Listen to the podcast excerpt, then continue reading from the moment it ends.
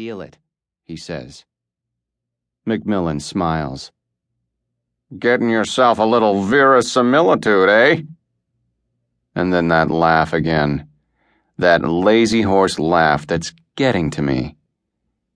Boyd puts a $1 into the center of the table with the others and says he is in. I'm starting to see Macmillan with a hole the size of a $1 in his forehead. Macmillan starts to deal, and I watch his hands while I light a camel.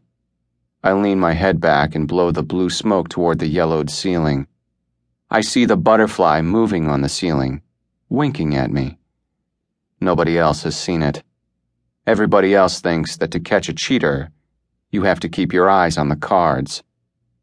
Everybody picks up their cards, and my hand's a stiff.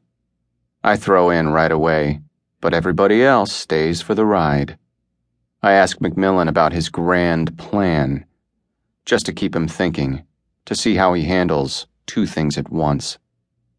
"How are you going to know where they'll be and when we can go in?" I ask. "I have a guy," he says. "You don't have to worry about that part. I have a guy. The medals will be in a safe, a small safe that they can move around. At a certain point, they will take the safe over to the Coliseum for the track and field events. It will be there. That's when we'll go." He eyes me over his cards to see if I'm satisfied. The first round of betting goes by, and Swain and Boyd bet large. Swain takes no cards, which raises eyebrows. Harrington takes 3, then Anderson does likewise. Boyd takes only 1, and Macmillan goes with 3. I want to ask more questions about the plan, but decide to watch and confirm my suspicions. The betting begins, and Swain goes big again. He's got the gleam in his eye, like a man who knows he can't lose. Except I know he's already lost. Harrington folds, Anderson folds, Boyd raises big. Macmillan drops another raise on that, and it's back to Swain.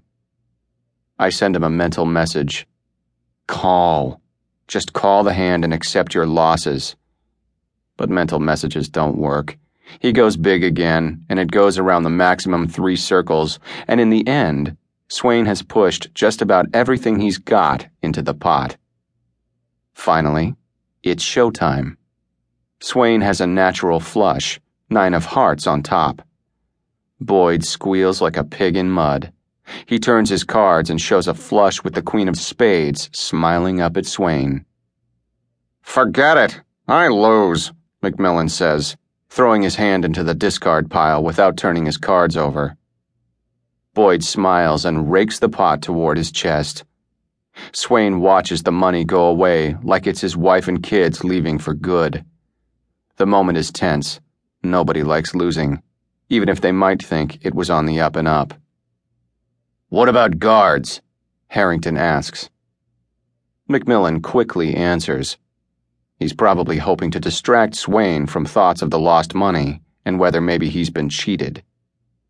"Of course there will be guards," he says. "Why do you think you were all here? If I just needed a boxman, I'd go myself, by myself. But I'm gonna need muscles and guns with me." Harrington nods. "There will be full-time armed security on the box," Macmillan says. 2 men around the clock." "Are you sure these medals they give out are real gold and real silver?"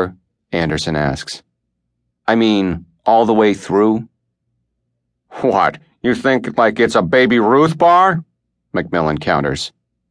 "Chocolate on the outside, bullshit on the inside? This is the Olympics, fellas. We're talking about medals made of pure gold and pure silver, through and through, 3 ounces apiece, like big fucking lollipops." "How do we sell them?" I ask, my eyes deadpan at Macmillan. "They're going to be hot.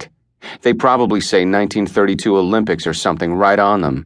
We can't just—" "We don't sell them," Macmillan says with proper outrage. "Boyd, you tell him." Boyd turns to me and smiles. "He's right. We don't sell them. We melt them down and we make little bricks.